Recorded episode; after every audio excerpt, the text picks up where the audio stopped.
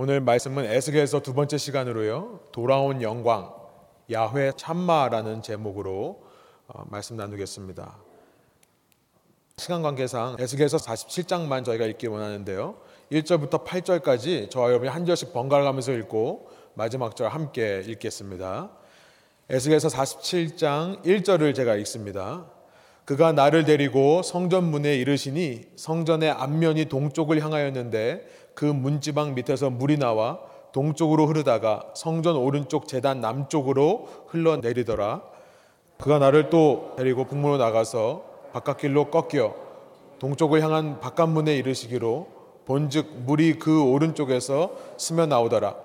그 사람이 손에 줄을 잡고 동쪽으로 나아가며 천척을 측량한 후에 내게 그 물을 건너게 하시니 물이 발목에 오르더니 다시 천척을 측량하고 내게 물을 건너게 하시니 물이 무릎에 오르고 다시 천척을 측량하고 내게 물을 건너게 하시니 물이 허리에 오르고 다시 천척을 측량하시니 물이 내가 건너지 못할 강이 된지라.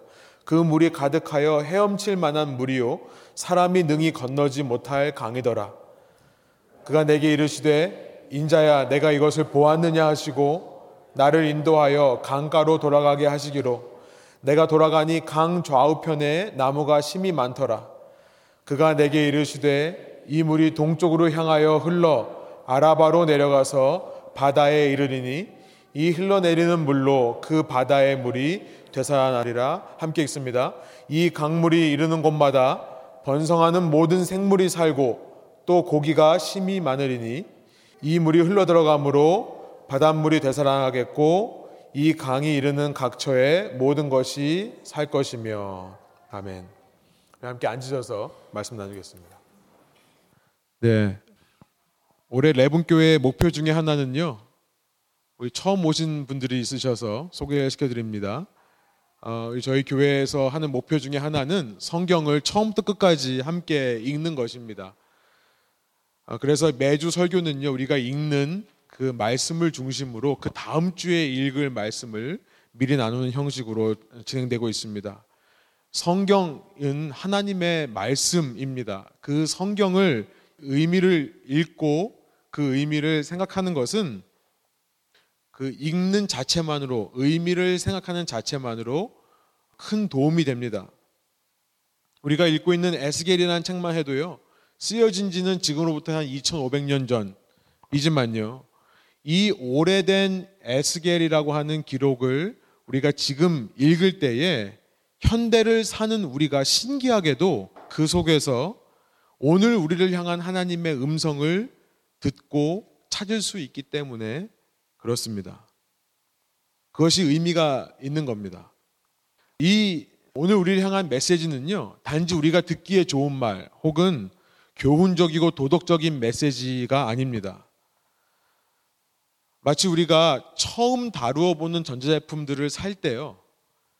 그 전자제품과 함께 그 전자제품을 만든 회사에서 만들어낸 매뉴얼이 있죠. 사용 설명서가 있죠. 우리가 그 사용 설명서를 매뉴얼을 읽으면 이 전자제품을 어떻게 사용해야 되는지를 잘 알게 되듯이요. 이 하나님의 말씀은 우리에게 그런 유익을 가져다 줍니다. 단지 교훈적인 말, 듣기 좋은 말을 하는 것이 아니라요. 오래전에 기록된 말씀이지만 그 속에는 이 땅에서 사람들이 어떤 마음가짐과 어떤 삶의 행동으로 살아야 되는지를 담고 있는 창조주의 사용 설명서가 되는 것입니다. 그럼 어떻게 살아야 가장 나다운 삶을 살 수 있는지, 어떻게 살아야 가장 나다운 삶을 살 수 있는지 그것을 담은 사용 설명서가 바로 하나님의 말씀이에요. 우리 우리가 오늘 나누려고 하는 에스겔이라고 하는 이 책은요. 말씀드린 대로 2500년 전에 쓰여진 책입니다. 슬라이드를 지도를 보여 주시면 주전 586년에 어떤 일이 있었냐면 지도에 자세히 보이진 않습니다만 여기 예루살렘이라고 하는 곳이 있는데요. 현재 이스라엘 지역입니다. 이 팔레스타인 지역이에요. 주전 586년에 무슨 일이 있었냐면 그 어, 예루살렘, 이스라엘에 살던 예루살렘이라는 수도입니다. 그때 당시 이름으로는 그 나라를 유다라고 했습니다. 현대의 주이시 유대인이란 말이 그 주다라는 말에서 나온 건데요.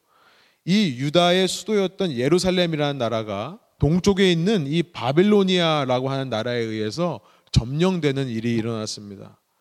그 수도 예루살렘이 정복되고 불타서 없어진 일이 주전 586년에 있었는데요. 이 에스겔이라는 책은 그 시점을 중심으로 해서 쓰여진 책입니다. 에스겔이라는 선지자, 선지자라는 사람은 하나님의 말씀을 전하는 예언자, 프라펫입니다. 이 에스겔이라는 사람은 원래 유다 사람이에요. 유다 사람으로서 자기 나라가 이렇게 쑥대밭이 되기 한 11년 전에 미리 바벨로니아로 포로로 끌려왔는 상황에 있었습니다. 그는 원래 성전, 그 예루살렘이라고 하는 성전 안에서 일하던 제사장이었습니다. 프리스트예요. 쉽게 말하면 오늘날로 말하면 목사라고 할 수 있을 것 같습니다. 당시 제사장은 성전을 중심으로 활동했던 사람인데요. 그랬던 그가 낯선 이방 땅에 끌려와 살다 보니까 자신이 하던 일을 하지 못하는 백수가 된 겁니다. 그 백수로 살다가 30세 되는 해에 하나님의 말씀이 그에게 임하는 것을 어, 이제 기록하고 있습니다. 그가 본 환상과 그가 들은 하나님의 음성을 기록한 책이 이 에스겔서예요. 에스겔서는 1장부터 48장까지 있는데요. 그 중에 1장부터 33장까지가 first part, 첫 번째 파트라고 할 수 있습니다. 1장부터 33장까지의 내용은 한마디로 말하면 이겁니다. 하나님께서 더 이상 그 예루살렘이라고 하는 성전에 계시지 않더라라고 하는 메시지예요. 하나님은 그 성전을 떠나셨다는 것을 에스겔은 계속해서 반복해서 외칩니다. 유대인에게 있어서 성전이라는 것은 큰 의미를 갖습니다. 왜냐하면 그곳에 가서 제물을 드리기 때문에 그래요. 제물이란 소나 양 혹은 염소를 죽여서 드리는 것을 말하는데요. 그 제물을 드림으로 나의 죄가 대신 사여진다 라고 하는 하나님의 말씀을 따라 그들은 열심히 제사를 드렸습니다. 제사를 드림을 통해 내 죄가 깨끗해지면 그제서야 이 백성은 하나님을 만날 수 있었습니다. 그래서 성전은 하나님을 만나는 그들의 신앙에 있어서 너무나 중요한 곳이었습니다. 그런데 그들은요, 성전에 나와서는 그렇게 하나님을 만나고 살지만 자기의 삶으로 돌아가서는 세상 사람들과 똑같이 세상적인 기준으로 세상적인 방식으로 살았던 겁니다. 세상 사람들처럼 주위 사람들에게 베풀고 사랑하고 섬기며 살기는 커녕 나의 이익을 위해 오히려 주위 사람들을 이용하는 삶을 살았던 거예요. 하나님은 그런 신앙인들을 가리켜서 뭐라고 말씀하시냐면 너희들은 우상 숭배자라고 말씀하십니다. 아이돌 워시퍼. 우상 숭배자라고 하는 것은요, 믿지 않는 사람들을 가르쳐서 하는 말씀이 아니라 믿는다고 하면서 세상에 나가서 똑같이 사는 사람들을 가르쳐서 말씀하시는 겁니다. 내 백성이라면서 그렇게 이중적인 삶을 사는 사람, 이중적이다라고 하는 것을 성경적으로 말하면 신실하지 못한 겁니다. unfaithful 한 거예요. 마치 한 여자가 남편을 두고 다른 남자에게 눈길을 주듯이 하나님을 섬긴다고 하면서 세상에 나가선 세상의 방식대로 사는 사람들을 가리켜서 하나님은 우상숭배자라고 하고요. 그런 우상숭배자들이 모여있는 성전을 나는 떠나겠다라고 말씀을 하세요. 그것이 에스겔서 1장부터 33장까지의 내용인 것입니다. 하나님이 떠나셨기 때문에 하나님이 계시지 않은 성전은요. 하나님이 없기 때문에 이제 바벨론이라고 하는 사람들이 와서 마음대로 짓밟고 불로 태울 수 있는 겁니다. 에스겔은 그것을 계속해서 경고했었고요. 이 일이 실제로 일어난 것이 주전 586년이라고 하는 거예요. 여러분 이 정도만 이야기를 해도 벌써 우리는요. 2500년 전에 쓰여진 말씀이지만 오늘 이 시대를 향한 이 시대의 신앙인들을 향한 하나님의 음성을 듣게 되는 것입니다. 믿는 우리가 어떤 마음가짐과 어떤 삶의 행함으로 하루하루를 살아가야 될까? 하나님께서 말씀하시는 거죠. 하나님께서는 이렇게 우상 숭배하는 자신의 백성을 떠나십니다. 그래서 에스겔은요, 이 책을 통해 한 가지를 우리에게 질문하는 것 같아요. 그 질문은 뭐냐면 바로 이겁니다. 다음 슬라이드 보여주시면 하나님 어디 계십니까? 라는 질문이에요. 하나님이 그렇게 당신의 백성을 성전을 떠나셨다면 그러면 where are you God? 하나님은 도대체 어디 계십니까? 라는 질문을 계속해서 우리에게 묻습니다. 아무튼요, 에스겔은 이렇게 1장부터 33장까지 우상 숭배하는 백성들을 향한 하나님의 경고와 심판의 메시지를 계속해서 말씀하다가 지난주에 우리가 읽었지만 33장에 와서 실제로 자신이 그동안 외쳐왔던 말씀이 그대로 이루어졌다는 소식을 듣습니다. 그가 그토록 외쳤던 이러다가는 예루살렘이 불타서 없어질 거다라고 하는 메시지가 실제로 이루어지는 것을 전해 듣습니다. 때는 언제냐면 주전 585년이에요. 실제로 무너지고 나서 1년 후나 되어서 바벨론의 포로로 잡혀와 있던 에스겔이 1년 전에 일어났던 일에 대한 소식을 듣게 되는 장면이 33장 21절과 22절에 있습니다. 제가 먼저 21절을 한번 읽어보겠습니다. 우리가 사로잡힌 지 12회째, 열째 달, 다섯째 날에, 그러니까 예루살렘이 멸망하고 나서 그 다음 해입니다. 예루살렘으로부터 도망하여 온 자가 내게 나와 말하기를 그 성이 함락되었다 하였는데 지난 7년 동안 에스겔은 그렇게 경고했습니다. 우상 숭배를 하나님께서 심판하실 거다. 근데 그 일이 실제로 이루어져 버린 거예요. 그러자 에스겔은요. 이때부터 자신의 입을 열어 그동안 하나님께서 하지 말라고 했던 하나님의 메시지를 선포하기 시작한다고 다음 22절이 기록하고 있습니다. 이때부터 그 소식을 들은 다음부터 에스겔이요. 그동안 하지 못했던 말들을 쏟아내기 시작하는데요. 22절 이렇습니다. 그 도망한 자가 내게 나오기 전날 저녁에 여호와의 손이 내게 임하여 내 입을 여시더니 다음 아침 그 사람이 내게 나올 때 그때에 내 입이 열리기로 내가 다시는 잠잠하지 아니하였노라. 참고로 에스겔의 시작에서 3장에서 하나님께서 에스겔의 입을 막으셨습니다. 그리고 그 입을 통해서 심판의 메시지들만 쏟아내게 하셨어요. 그런데 이제 그 성전이 실제로 무너졌다는 소식을 들은 에스겔이 입이 풀리는 겁니다. 입이 풀려서 에스겔이 외치는 내용이 무엇일까요? 우리의 생각과는 너무나도 다른 메시지가 그 입에서 나오더라는 겁니다. 여러분 우리 같으면 어떤 메시지를 말하겠습니까? 이럴 것 같아요. 너네 그럴 줄 알았다. 내가 그렇게 입이 닳도록 말할 때 듣지 왜 안 들었냐? 이렇게 블레임하고 비판하는 그런 메시지가 나오지 않겠습니까? 너네 그렇게 혼나야지만 정신 차리는 사람들이냐? 답답함을 하소연하는 메시지가 나왔을 거예요. 우리 같으면요. 혹은 더 나아가서 어쩌면 절망과 자포자기의 메시지가 나왔을 수도 있습니다. 그래, 이젠 끝났다. 더 이상 소망이 없다. 그런데요, 하나님께서 에스겔의 입을 열어서 외치게 하는 말씀이 이제 34장부터 37장까지 이어지는데요. 그 내용이 뭐냐면 회복입니다. 그동안 에스겔이 말하지 못했던 그 메시지가 뭐냐면 회복의 메시지인 거예요.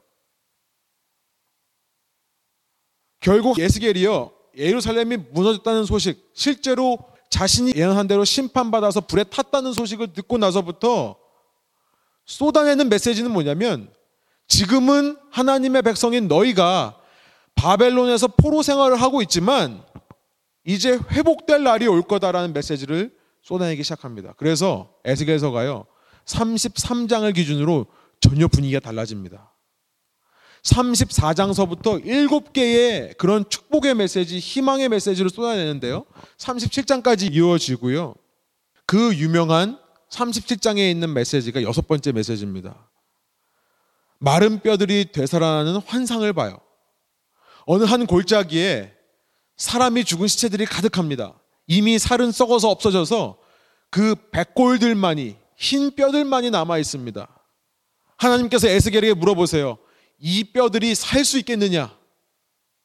하나님이 말씀하시면 살 수 있겠습니다.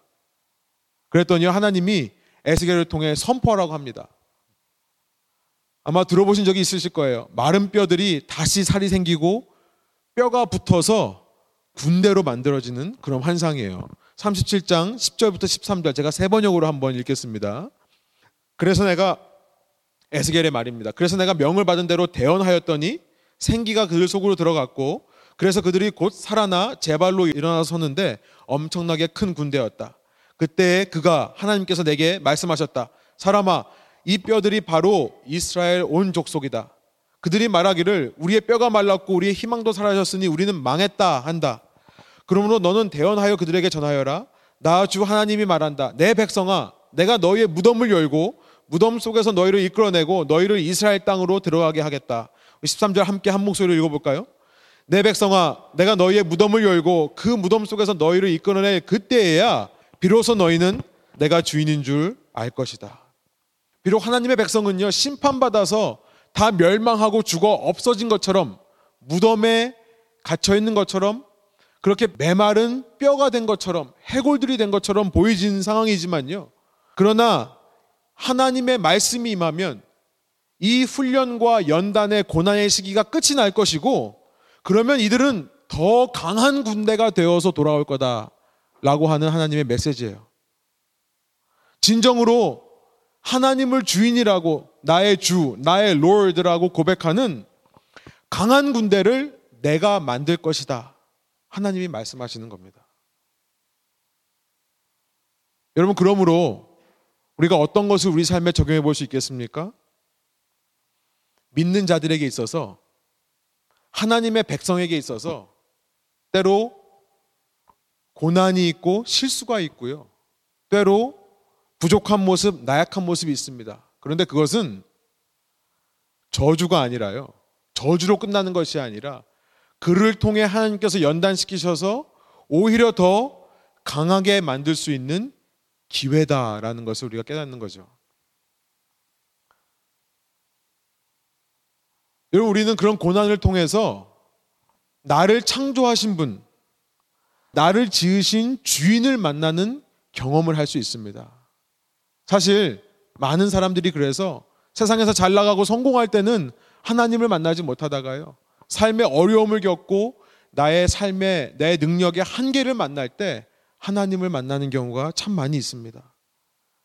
나를 창조하신 분을 만날 때 나의 주인을 만날 때 그것이 여러분 나를 가장 나답게 만드는 것이라는 것을 깨닫는 거예요.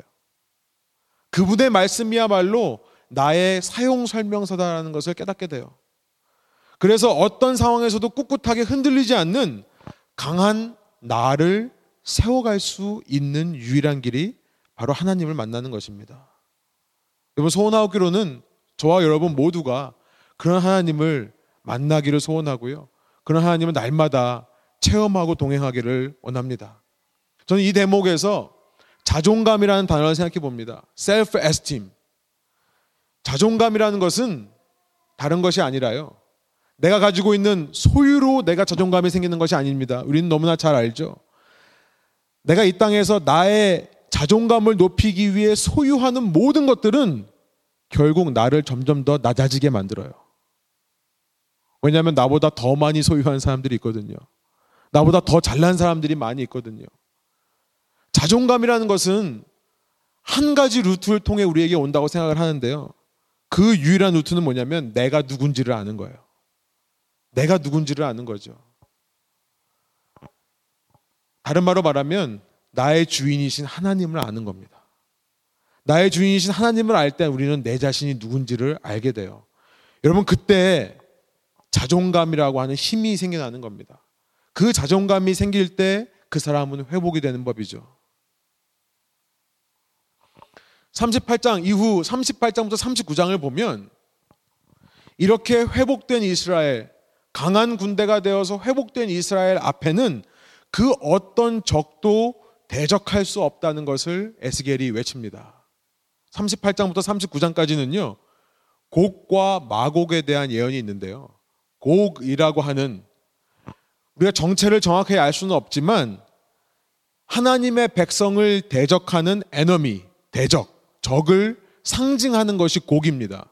그리고 마곡이라는 것은 그가 다스리는 나라라는 뜻이에요. 곡이 다스리는 나라. 마곡이라고 하는 것은 그 곡의 왕국이죠.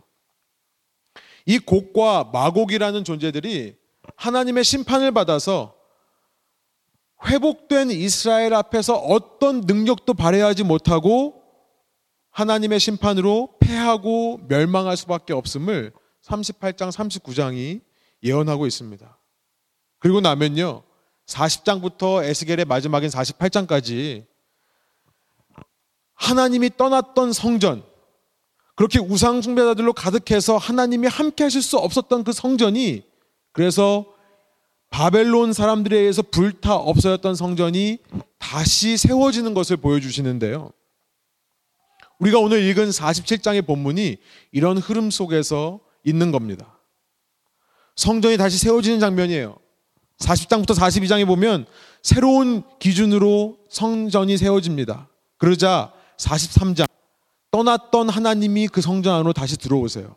그리고 44장에는요. 다시 들어오셔서 문을 잠가 버리십니다. 뭐냐면 이제는 내가 다시는 떠나지 않겠다 약속해 주시는 거예요.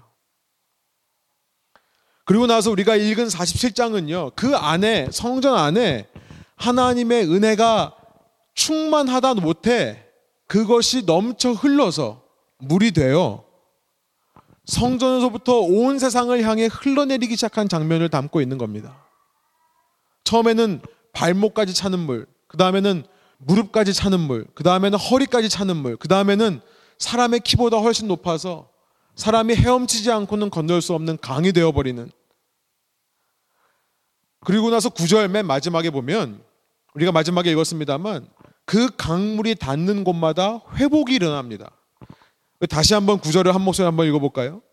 이 강물이 이르는 곳마다 번성하는 모든 생물이 살고 또 고기가 심이 많으리니 이 물이 흘러 들어가므로 바닷물이 되살아나겠고 이 강이 이르는 각 처에 모든 것이 살 것이며 여러분 놀라운 일이 벌어지죠. 이전 유다에 있던 예루살렘 성전은요. 자기네들끼리 모여 있던 장소였습니다. 자신들의 죄가 사해졌던 공간이고요. 그 누구든지 재물을 갖고 오는 사람의 죄가 사해지는 공간입니다. 그렇게 죄가 사해진 사람들만 하나님을 만나던 공간이었어요. 우리끼리만의 공간이었죠. 그 공간에서 모든 종교적인 욕구를 해소하고 나면 그러면 종교적인 모든 책임을 다하고 나면 자기의 삶에 돌아와서는 내 배를 채우기 위해 얼마든지 살아도 괜찮았습니다. 그러다가 죄를 지으면 또 가서 제사 드리면 돼요. 철저하게 이전 예루살렘이라는 성전은요, 믿는 사람들만을 위한 공간이었어요. 그런데 이 바벨론 포로 생활을 통해 그 고난과 연단의 시기를 통해 다시 새롭게 되는 성전을 보니까 그 성전은요, 자기네들끼리만의 성전이 아니라 하나님의 뜻을 이 땅 가운데 흘려보내는 이 땅 가운데 하나님의 뜻들을 이루어가는 성전이더라는 것입니다. 나만을 위해 신앙생활하는 공간이 아니라 나를 통해 다른 사람들에게 생명의 능력을 전하는 중심지로 서는 것이 성전이라는 거예요. 다른 사람들에게 내가 받은 사랑, 내가 받은 은혜를 나누어 주고 흘려보내는 중심지가 되는 것이 성전이더라는 것입니다. 그런 모습으로 회복되는 성전이 그래서 이름이 전과 다릅니다. 이름이 바뀌어요. 이것을 에스겔에서 맨 마지막 장 마지막 절이 바뀐 이름을 얘기하고 끝나는데요. 우리 40, 48장 35절 마지막 절을 한번 한 목소리 한번 읽어보겠습니다. 그 사방의 합계는 만 8천 척이라 그날 후로는 그 성읍의 이름을 여호와 삼마라 하리라. 원어로 보면 야훼 샴마라고 되어 있습니다. 야훼 샴마. 샴마라는 말은 there 그곳에라는 뜻이에요. 야훼라고 하는 것은 예수님 오시기 이전에 하나님을 가리켜서 부르던 하나님의 이름이었죠. 야훼. 그러니까 야훼 샴마라는 말은 the Lord is there. 하나님께서 거기 계시다라는 뜻이에요. 여러분들 잠깐 유대인의 입장에 돌아가서 한번 생각해 보세요. 이제 그렇게 마른 뼈들이 회복되듯이 이스라엘이 회복되고 이스라엘 모든 적들이 다 심판받아 없어지고 나서 하나님의 성전이 다시 세워지는데 유대인들이 기대하기에 그 성전의 이름이 무엇이었겠습니까? 예루살렘이었을 거예요. 자신들이 익숙하고 자신들이 지금까지 종교 행위를 해왔던 그 예루살렘이 다시 세워질 것을 기대했을 거예요. 그런데 에스겔에서 어디를 봐도 40장서부터 48장까지 어디를 봐도 예루살렘이라는 단어가 등장하지 않습니다. 그러면서 맨 마지막에 말씀하시는 것이 뭐냐면 야훼 샴마예요. 다른 이름의 성전, 새로운 이름의 성전이 세워지는 겁니다. 그 성전은 어떤 특징을 가집니까? 한 가지만 말씀드린다고 한다면 더 이상 모여드는 성전이 아니라 흘러가는 중심지가 되는 것이다. 흘러가는 중심지. 흘러가는 중심지가 되는 것이 야훼 샴마라는 이름인 거예요. 무슨 말입니까? 이제 이방인들에게 있어서 하나님이 거기 계시다 라고 하는 것은 더 이상 유대인들끼리만 모여서 예배 드리는 공간, 그렇게 거룩하고 구별되는 공간을 통해 하나님이 계시다는 것을 깨닫게 되는 것이 아니라요. 새로운 신앙의 중심지는 모여드는 곳이 아니라 흘려 보내는 중심지라고요. 이 새로운 성전은요, 흘려 보냄을 통해 내가 체험한 하나님의 사랑과 하나님의 은혜와 자비와 긍휼하심을 강물처럼 흘려보내심을 통해 온 세상으로 하여금 하나님이 거기 계신다라고 하는 것을 알게 해주는 성전이라고요. 쉽게 말해서요. 그들이 모여서 드려지는 종교 행위가 아니라 그것을 중심으로 한 그들의 매일의 삶. 그 매일의 삶을 보고 세상에 있는 주위 사람들이 선한 영향력을 받을 때 말로만 신앙인이 아니라 그 신앙인들의 실제적인 도움을 얻을 수 있을 때 그것을 통해 아, 저 사람 중에 하나님이 거기 계시는구나를 알게 되는 이전과는 전혀 다른 식의 성전이 새롭게 세워진다는 사실입니다.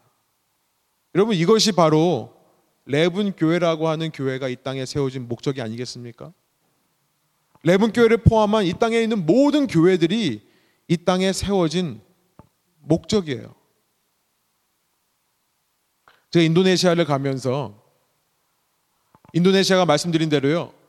날마다 이슬람의 세력이 점점 더 커지고 있습니다. 관공서에 이슬람 복장을 하지 않으면 이제는 쫓아내요. 저희 팀도 그래서 못 들어갔습니다. 복장이 제대로 되지 않아서요. 그들은요, 아침, 저녁으로 모여서 기도를 합니다. 이제는 정치 지도자들이 다 이슬람, 무슬림으로 바뀌어서요, 이제는 거리마다 도시마다 새벽 4시 반부터 확성기로 기도 소리를 흘려보냅니다. 얼마나 시끄러운지 모르겠어요.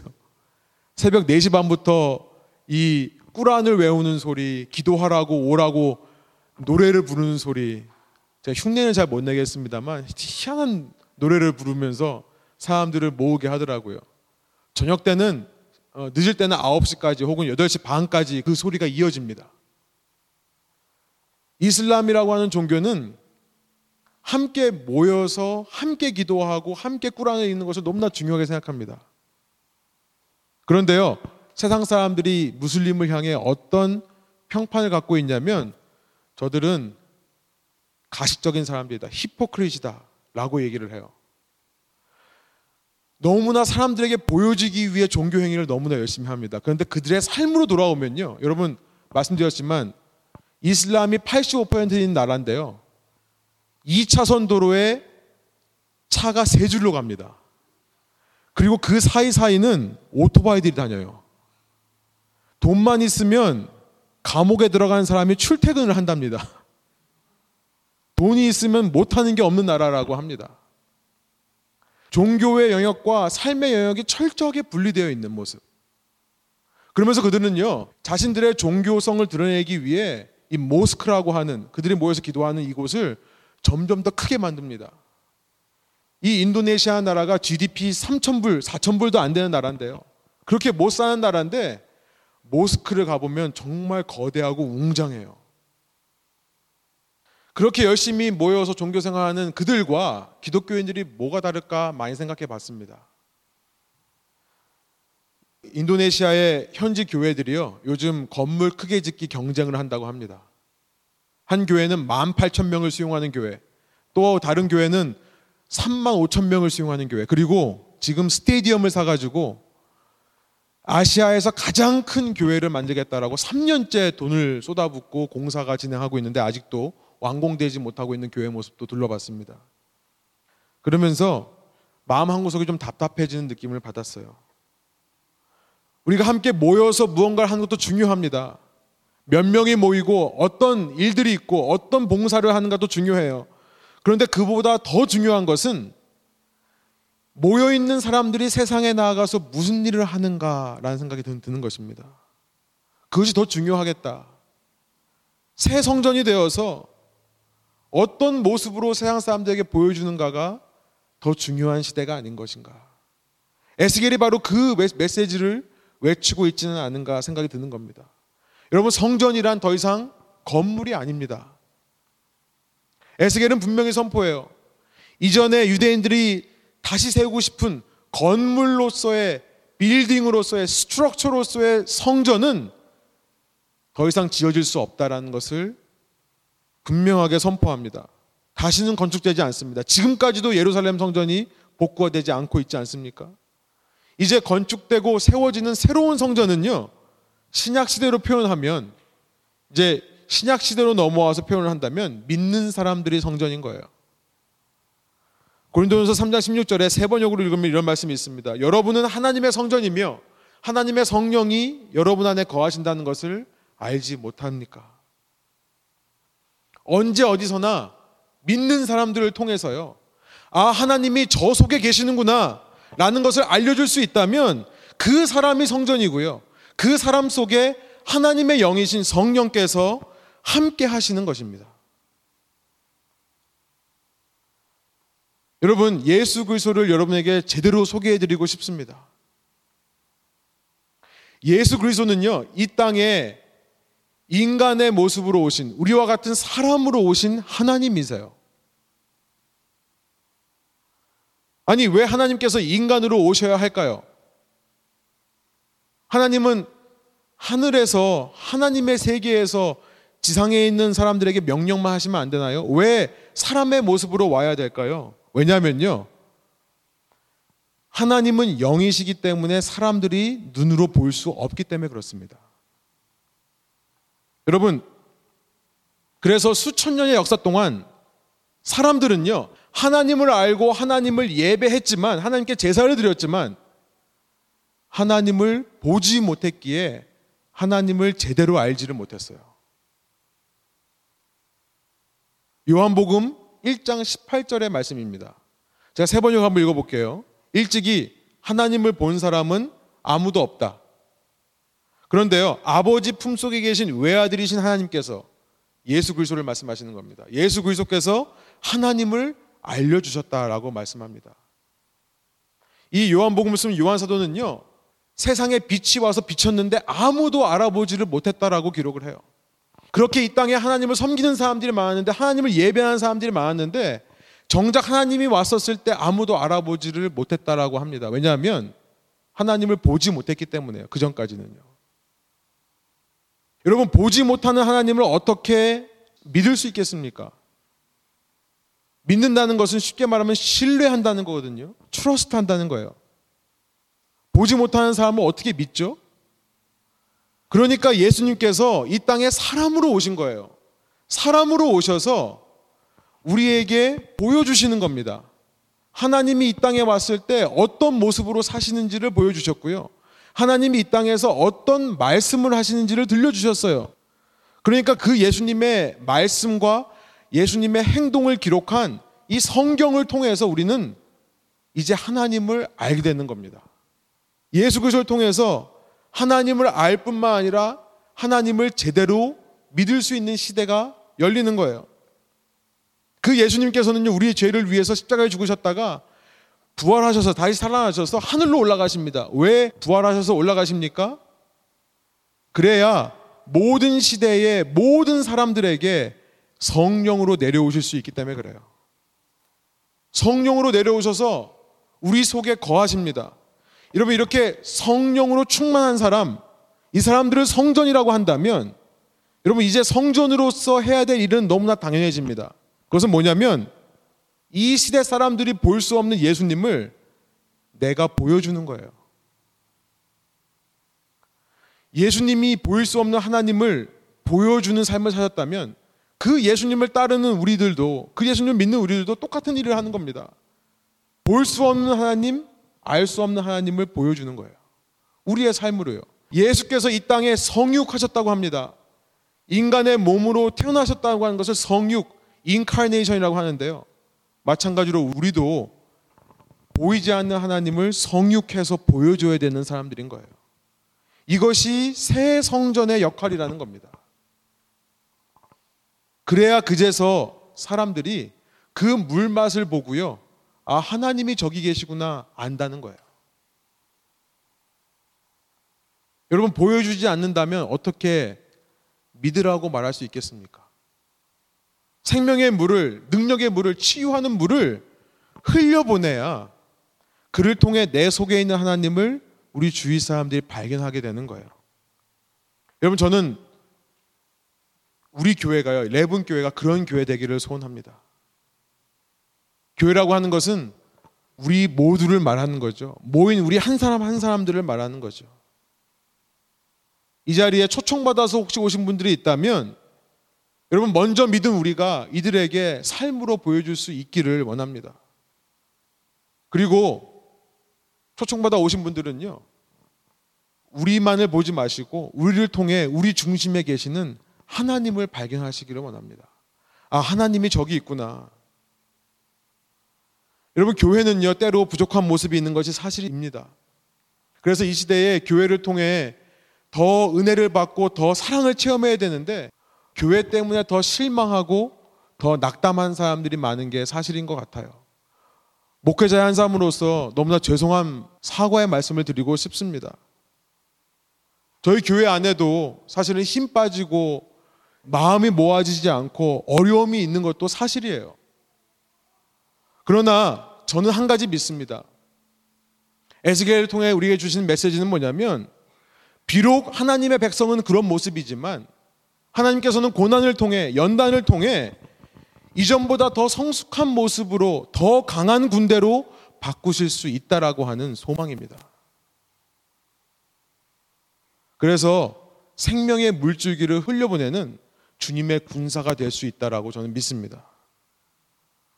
에스겔서는요 우리에게 그 질문을 계속해서 반복해서 던집니다. Where are you, God? Where is God? 하나님 도대체 어디 계십니까? 그 질문에 대한 답을 주십니다. 하나님은요 새로운 성전이 되어 예수님의 모습을 보여주는 사람들의 마음 속에 살아 계십니다. 그리고 그 모습을 보고 저 속에 하나님이 살아있구나 깨닫게 된 여러분들의 마음 속에 이미 와서 살아 계심을 믿습니다. 소원하옵기로는요, 이 땅에 교회가 세워진 지 5년이 되는 오늘을 기념하면서요, 우리 다시 한번 우리 안에 하나님께서 살아 계신다면 나를 통해 어떤 선한 영향력이 흘러가고 있는가를 점검하는 저와 여러분 되기를 원하고요. 소원하옵기로는 지금보다 더 하나님께서 우리를 들어 사용하시고 지금보다 더 우리를 통해 놀라운 일들을 이루어 가시는 것을 함께 꿈꾸는 저와 여러분 되기를 소원합니다. 함께 기도하시겠습니다. 하나님 인도하여 주셔서 이 시간 말씀을 통해 믿는 자들은 하나님의 새 성전이 되었다는 사실을 깨닫게 해주시니 감사합니다. 그 성전은 모여서 신앙의 종교 활동을 드리는 중심지가 아니라 하나님의 충만한 사랑과 은혜를 체험하고 그 사랑과 은혜를 흘려보내는 신앙의 중심지라는 것을 깨닫습니다. 하나님, 이 땅에 레분 교회라고 하는 교회를 심으시고 세우셨는데 주님 이 교회가 모이기에 힘쓸 뿐만 아니라 받은 은혜를 성실하게 각자의 삶의 자리에서 주위 사람들에게 나누어 흘려보내는 이 시대에 주님께서 찾으시는 진정한 새 성전 될 수 있도록 인도하여 주옵소서. 에스겔이 꿈꿔왔던 에스겔이 환상 중에 보았던 그 성전이 이 땅에 교회 되게 하여 주셔서 무너진 하나님의 성전들이 바로 세워지게 하여 주시고 이 땅의 교회들로 말미암아 이 땅에서 소망을 알지 못하고 생명을 알지 못하고 살아가는 사람들이 그 생명의 물을 맛볼 수 있도록 정말로 내가 누구인지를 나의 주인이 누구인지를 깨달을 수 있도록 주님께서 사용하여 주옵소서. 우리의 삶을 통해 그런 놀라운 일들을 이루어 가실 하나님을 저희가 기대합니다.